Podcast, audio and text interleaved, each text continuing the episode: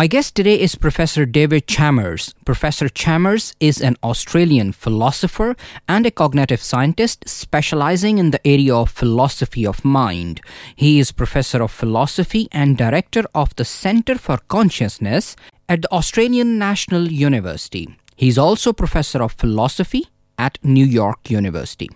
Professor David Chalmers is with me in the studio. Uh, David, thank you very much for being with us and welcome to Bridging the Gaps. Thanks, it's a pleasure to be here. David, tell us about yourself, about your education, and about your research interests as a philosopher. Uh, well, I started out actually in mathematics and science. As a, as a kid, I was a science nerd interested in understanding everything about the world. I did an undergraduate degree in mostly in maths at the University of Adelaide in Australia. Went on to Oxford to uh, do a doctorate there, but along the way, I got extremely interested in uh, in philosophy and, in particular, in the uh, in the mind. It seemed to me that you know mathematics and physics right now are I mean there's a lot of extremely interesting problems, but somehow not quite as exciting as it was say three or four hundred years ago when people were just figuring out things for the first time and the frontiers were wide open. Whereas the questions right now, where, you know, we're at the stage of we're still just looking for you know, Newton or a Galileo who's going to figure out fundamental questions, is really in the study of the mind, and in particular, human consciousness. Consciousness is the one thing that we really don't understand. So I ended up switching from mathematics to philosophy and cognitive science and doing my PhD in that area. And I've stayed in, uh, in philosophy for about the 20 years or so since then, and I guess consciousness has remained my primary research interest. The, question, the issue of how consciousness fits into the physical world, how we can develop a theory of it scientifically, whether it can be explained. Although I've got any number of other interests at the same time in cognitive science, in the philosophy of language, metaphysics, epistemology. But consciousness for me is right at the core. Uh, your description of consciousness is that we can say that a being is conscious when there is something it is like to be that being. Talk to us about that. Yeah, well, consciousness, as I understand it, is subjective experience. It's the 1st mm-hmm. person perspective on the world, what it feels like to be a sentient being. The formulation you mentioned is actually one due to the philosopher Thomas Nagel, mm-hmm. who about uh, 40 years ago now wrote an article called what is it like to be a bat? Mm-hmm. And he formulated this question by saying, well, we, you know, as humans, it's awfully hard to understand what a bat's conscious experience would be like. And what is it like to feel all that sonar, to process all this stuff, not by vision, not by hearing, but by sending out little sonar beeps, beep, beep, beep, beep, beep, beep, beep, and getting them back. There must be some very distinctive experience of that. And Nagel was saying it's awfully hard, maybe impossible, for us to know what's that like. So Nagel said, in answering the que- in asking the question, what is it like to be a bat? That's really a way of asking, what is the subjective experience of a bat like? So likewise for us. When I talk about what is it like to be me? What is it like to be you? Those are really questions about the subjective conscious experience of being us and you know the difference between beings which are conscious like humans and beings which are not conscious like cups perhaps is you know there's something it's like to be a human there's nothing it's like to be a cup mm-hmm, mm-hmm. and what about animals well, I mean, this, the animals raise all kinds of interesting questions here. Most of us, I think, are inclined to think that, you know, monkeys are conscious and mm-hmm. uh, dogs are conscious. So there's something. There's probably something it's like to be a dog or a cat. As you go down to mice or fish or flies, people start to uh, start to wonder, or worms. Is there something it's like to be an earthworm or not? One trouble with consciousness is it's not something you can directly measure mm-hmm. from the outside. From the outside, you can measure behavior and very subjective science, but consciousness is a subjective experience, only available directly on the inside. So, you know, we don't know for sure mm-hmm. how far it goes down the natural order. Mm-hmm, mm-hmm. But what is the difference between consciousness and have a sense of self? Because animals uh, might have a sense of self. I actually think that consciousness is something simpler mm-hmm. than a sense of self or self self consciousness. I'd be a little bit surprised if earthworms had that much of a sense of self. Uh, dogs and cats may have a fairly rudimentary sense of self, but consciousness for me involves not just consciousness of oneself and one's inner goings on, but consciousness of the world. So when I sense, uh, when I look at a red square, it feels like something to me. When I uh, hear my own voice, that's got some subjective quality. So consciousness, in the first instance, is consciousness of the world. And I'm pretty sure that dogs and cats have that. Consciousness of oneself comes later. I think it's more more complex. Uh, we certainly have it as humans. There are experimental results that suggest that some animals, like you know apes, have a certain kind of self consciousness. You show them a mirror, you put a mark on their forehead, they rub something off. Um, but that's really an open question how far how far down that goes. So I like to any, anyway keep those two questions separate. In your research paper, uh, Consciousness and Its Place in Nature, you describe some aspects of consciousness as easy problems, and then you talk about the hard problem of consciousness. Talk to us about this approach of describing the challenge of understanding consciousness.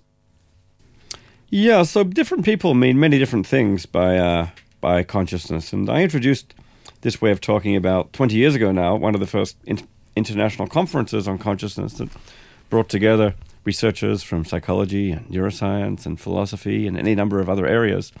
And one thing you would find is that people go in saying, I'm going to give you a theory of consciousness, but then it wasn't quite a theory of what you wanted. Mm-hmm. So I found it useful to distinguish the easy problems of consciousness, which are really problems ultimately about behavior mm-hmm. and objective functioning. How do we discriminate information about the world and how do we use it to control our behavior? How can we produce verbal reports of it?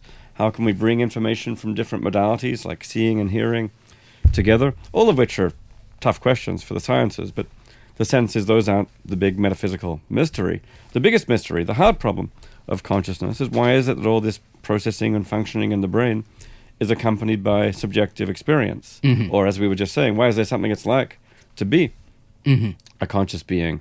And right now, the standard methods of the standard methods of neuroscience and cognitive science are quite well suited to getting a grip on the easy problems, mm-hmm. the behavior, the functioning, and so on. But when it comes to the question of why is all that accompanied by subjective experience, it seems like the standard method doesn't seem to get that much of a grip. Mhm, mhm. But even if we look at the simpler aspects of consciousness, uh, still uh, uh, there are a number of questions that we don't understand. That your experience uh, from those, like you know, of those simpler variables or attributes may not be same as my experience. So there are differences at that level also. Yeah, I think uh, different people's consciousness is going to be different in different respects. Some aspects may be very similar, and some aspects may be different. So I don't focus either on the necessarily on what's different between people or what's the same between people. I just think it goes on a case by case basis. But you know, I, f- I suspect, for example, that when we feel pain, there'll be some similarity to the uh, to the painful quality. When we see colors, there may be something similar at com- more complex levels of our emotional experience and our stream of thought. Things may be uh, may be quite different. So consciousness, I think of, is really a massively variegated inner movie with all these different dimensions, not just seeing and hearing like in an ordinary movie, but touch and smell and taste and a sense of one's body and sense of emotion, memories, thinking. All this is running through one's internal conscious stream stream of consciousness, and one can break it down into many, many different dimensions and aspects, as you say. David, some researchers suggest that we can never solve the hard problem of consciousness. And they present two reasons for that. Uh, one reason is uh, that our brains do not have the ability to process the complicated information that would lead to an understanding of consciousness. And the second reason is that you cannot solve a problem if you are part of the problem. As we all are conscious, we experience consciousness, and we do not have the ability to observe consciousness from outside. So, so we cannot solve this problem. Uh, what is your take on this argument that the hard problem of consciousness is unsolvable? Yeah, I mean, some thoughts around here, I guess, are seductive. Someone once said that if the brain was simple enough that we could understand it, we'd be so simple that we couldn't understand the brain. Mm-hmm. Um, on the other hand, I don't sure. I'm not sure that I see a principled objection to systems studying themselves. We've learned an awful lot about the human brain with our brains and so on. My old uh, thesis advisor, Doug Hofstadter, used to think there was a paradox of self-reference at the very heart of consciousness. It's like Gödel's theorem in mathematics.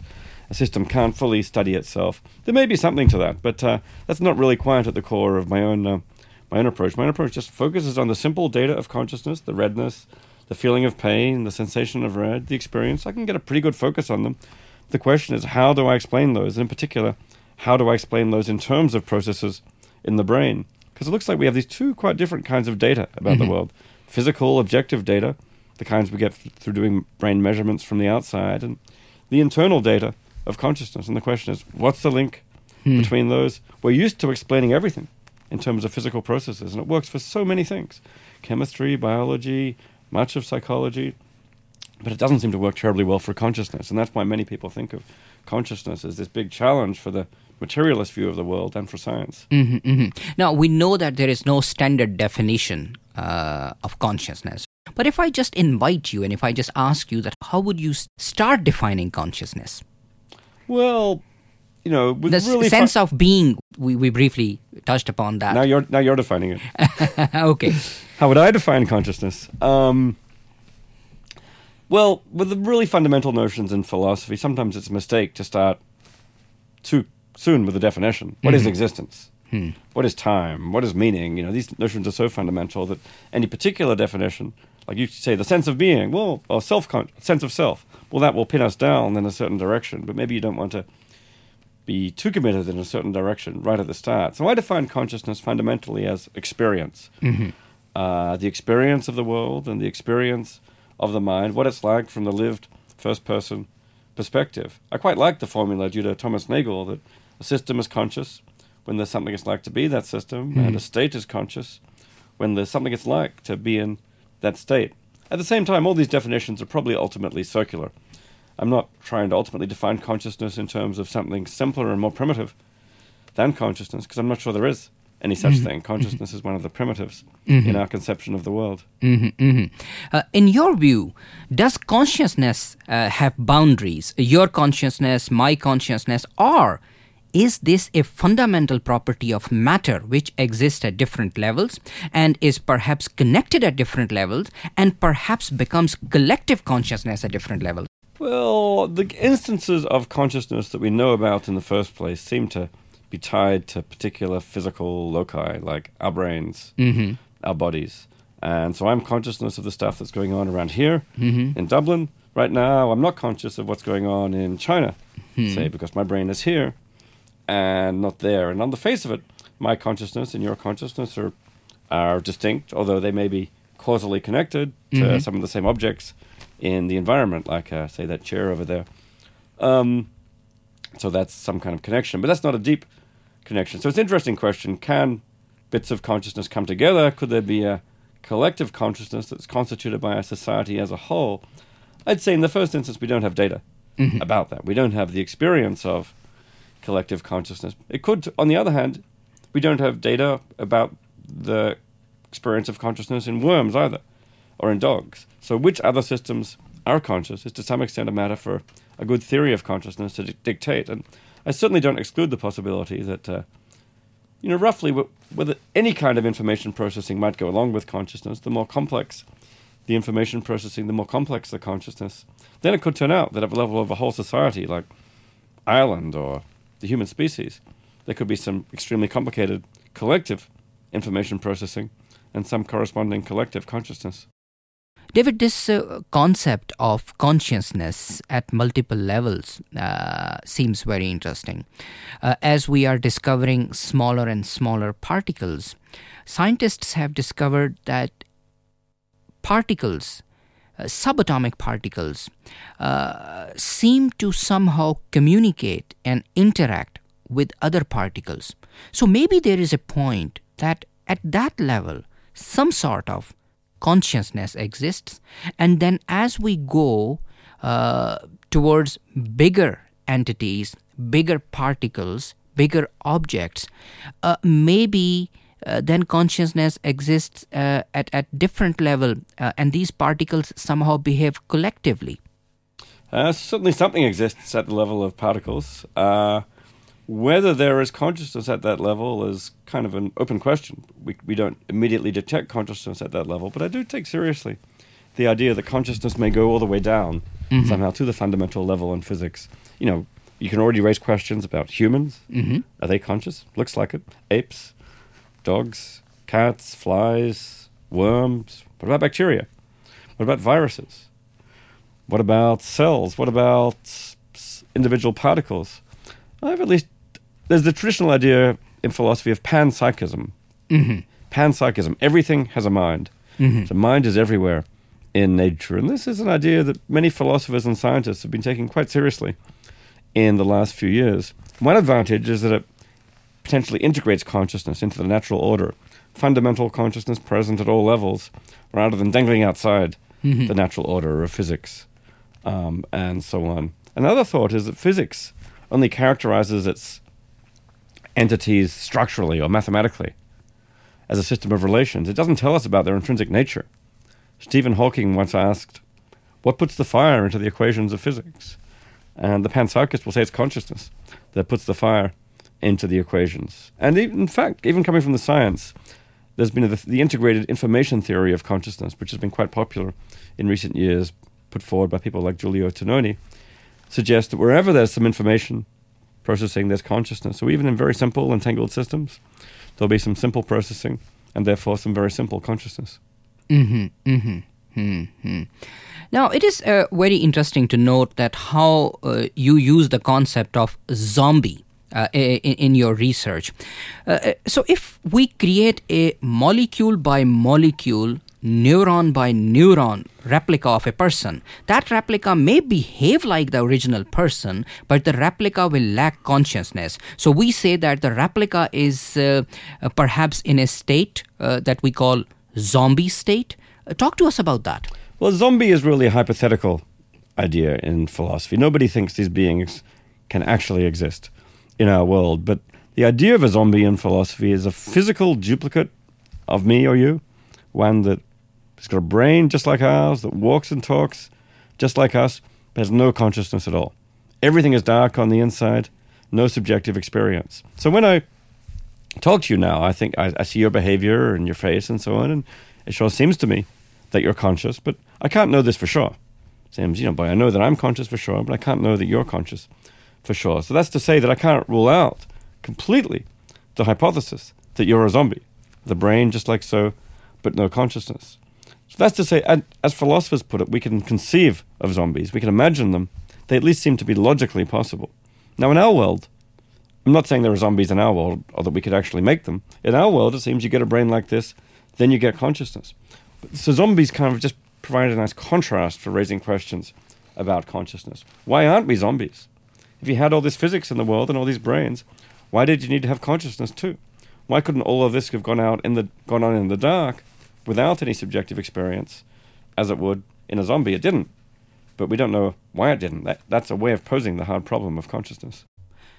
Now, at this point, I want to touch upon a different uh, but a relevant topic, uh, and the topic is artificial intelligence.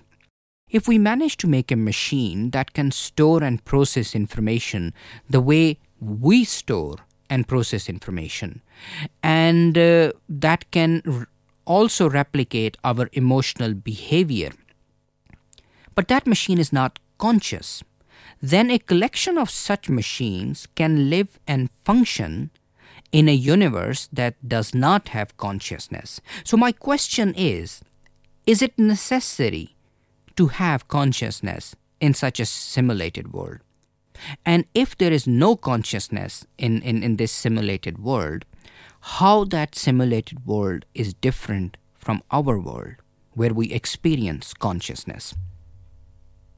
Well, I think there are many deep questions about whether computers, appropriately programmed, could be conscious, um, whether co- simulated human brains in a computer would be conscious. Many of these questions also apply to brains. You know, it seems like you don't have to have consciousness to get a computer running. It also looks like it's not clear what the role of consciousness is in a brain. Why, if you get a brain going, do you get consciousness? We don't know the answer for either system. Um, I don't see what's worse in principle about computers or simulations than brains. Brains are made of the squishy stuff, and computers are made of the, the dry stuff. But uh, um, it seems to be there's probably the organization that matters, and the organization may be relevantly similar. So I'm inclined to think that for, one way to pose the question is what would happen if you gradually replaced my neurons by silicon chips? Mm-hmm, mm-hmm. Gradually turned me into a silicon computer. by downloading my parts a bit at a time via some nanocomputing.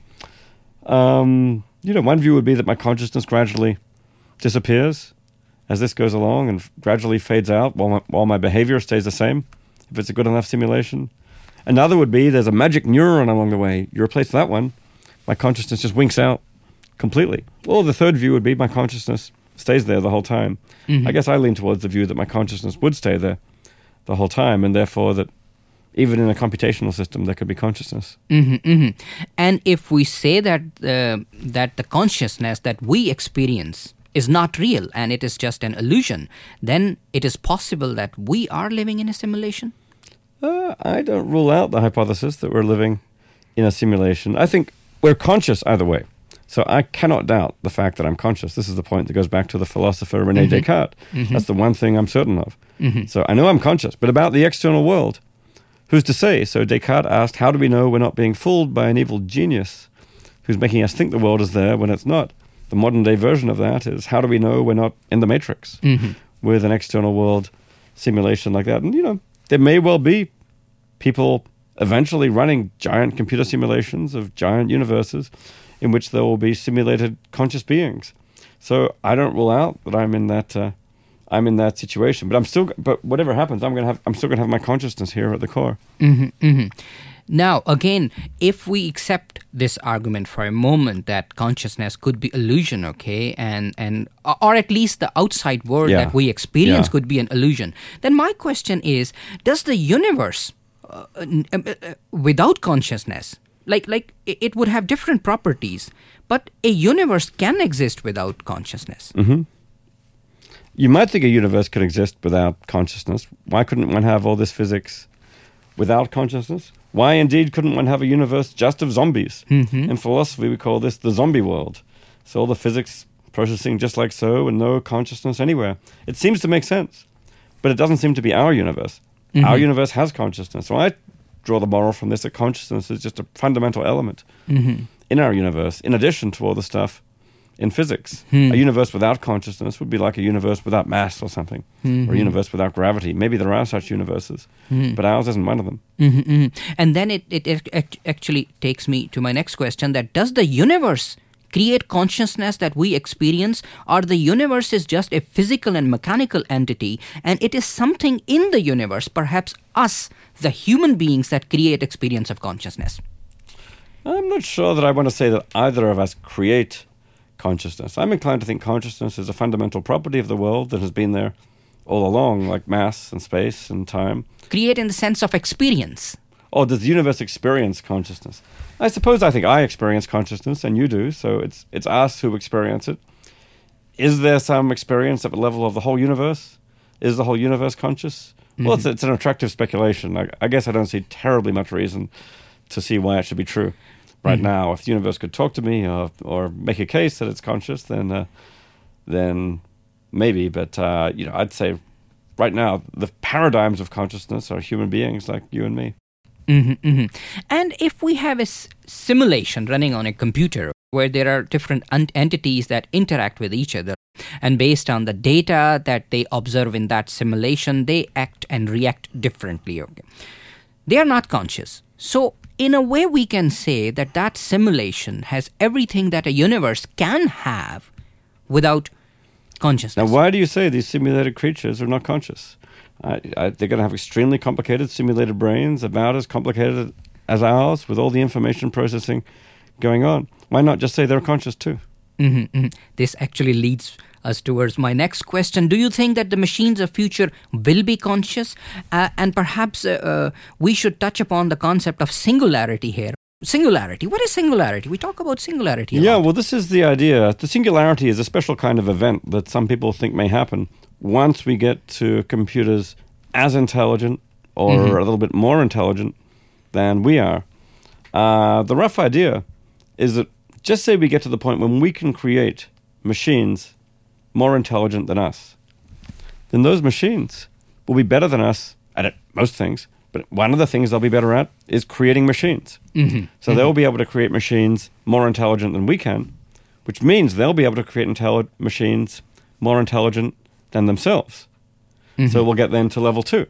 And these level two beings will be able to create level three beings, and so on. And then you'll get this rapid spiral then. As soon as you've got machines a bit smarter than us, you'll have machines a whole lot smarter than us, super intelligence, if you like. And that's what people call the singularity. Mm-hmm. It's an idea that goes back to the British statistician I.J. Good in an article he wrote in 1965. And sometimes it's dismissed and not taken seriously as some kind of religious concept.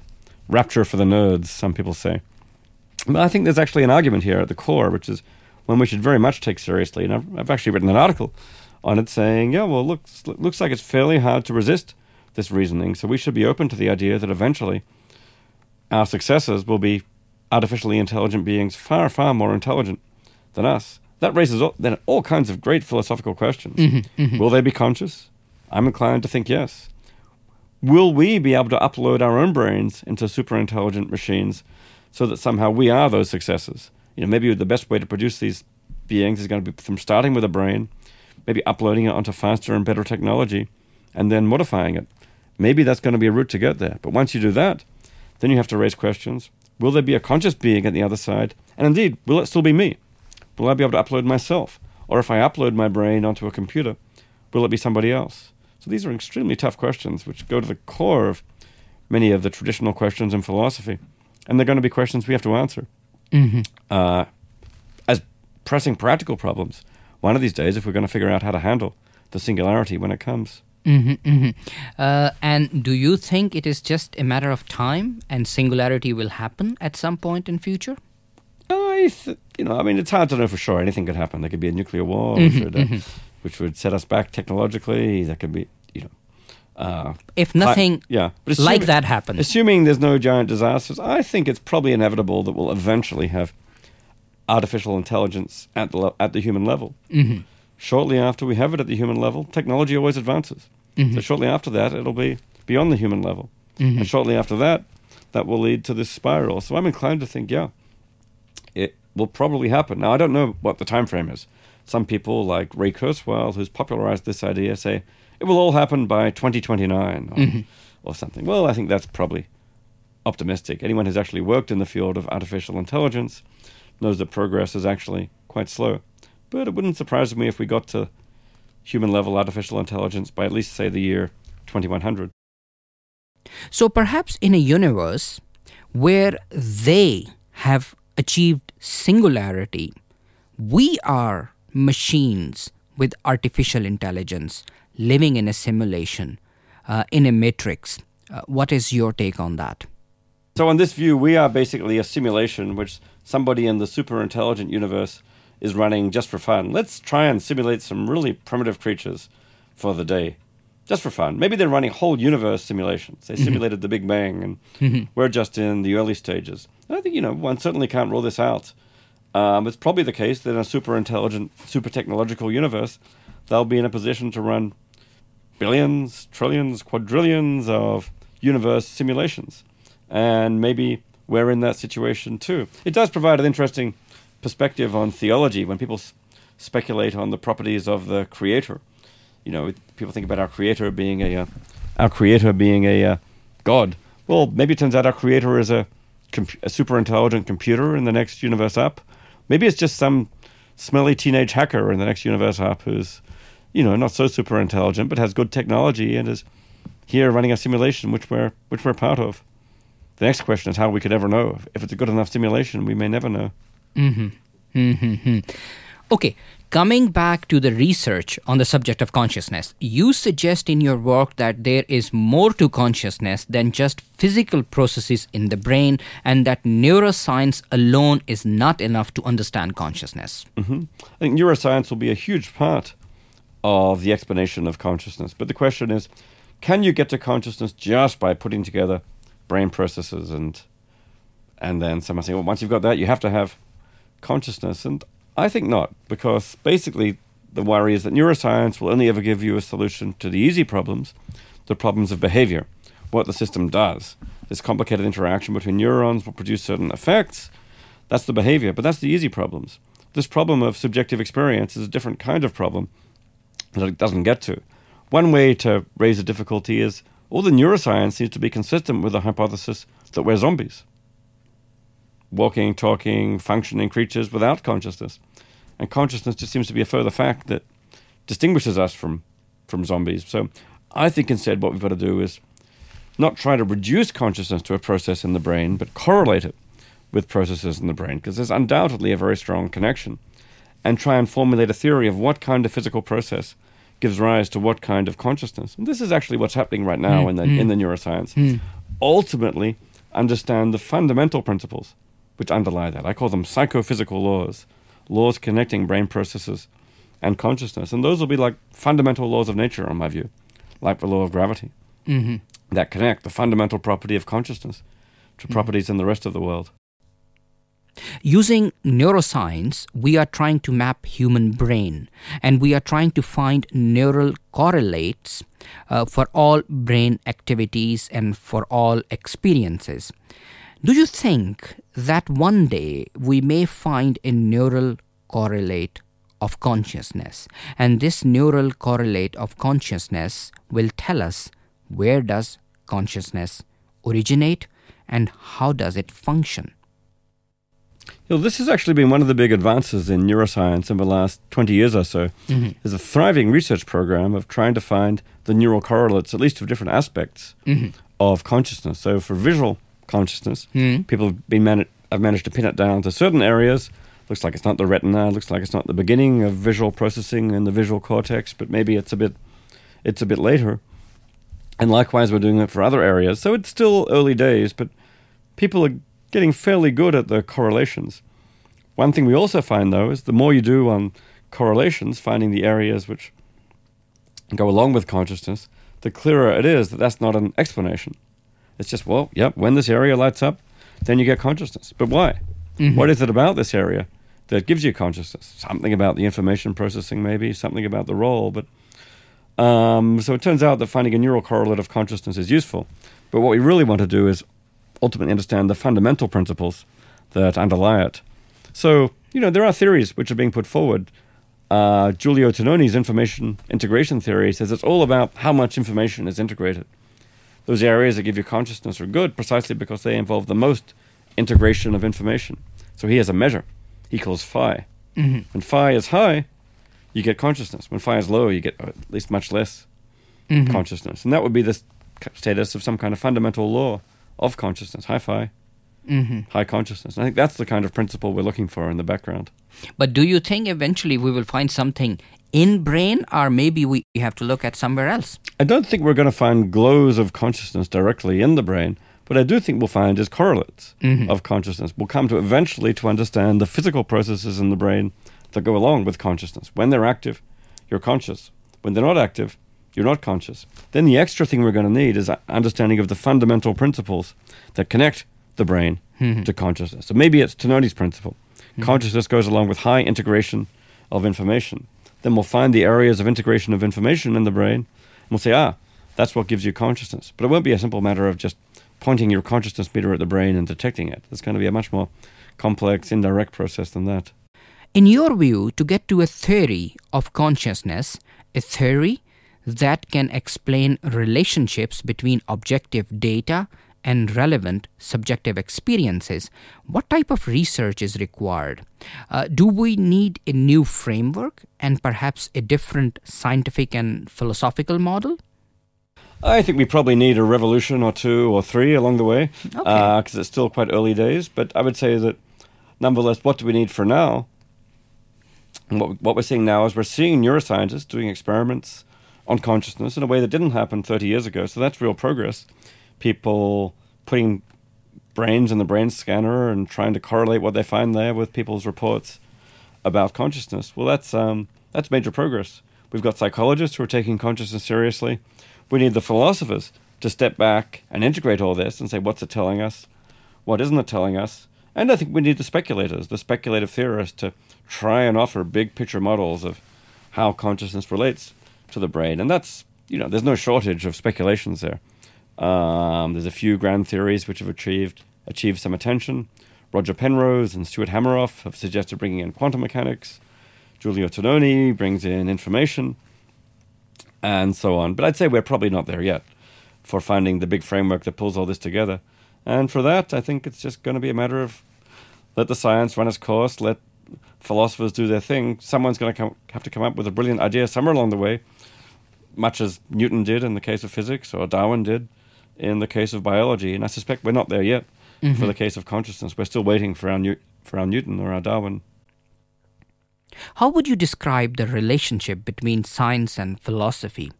A number of philosophers don't agree with strict approach of scientific method uh, which is based on observations and a number of scientists dismiss uh, philosophical approaches to study subjects such as consciousness uh, what is your take on that I don't like to draw any hard and fast distinction between philosophy and science. The fact is, most scientists have philosophical views. Mm-hmm. The range of of views among philosophers and among scientists are about as broad as each other. So many, many philosophers are very pro scientific. I'd say it's the dominant approach mm-hmm, in mm-hmm. philosophy these days is to take science extremely seriously and to want all philosophy to be at least consistent in and maybe grounded in experimental work mm-hmm. in the sciences. So the model of the philosopher is the fussy old, fussy old person in their armchair that thinks science is, is a load of nonsense. Is I think a, that's a very ancient stereotype which doesn't describe uh, philosophy of today.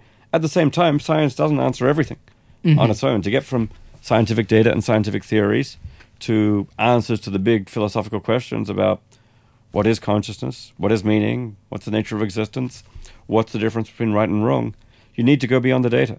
Mm-hmm. And you need to go beyond just simple scientific theorizing. You've got to take it some further philosophical steps. Mm-hmm, mm-hmm. And I don't mind whether those steps are taken by philosophers or by mm-hmm. scientists. All I care about is when they're done.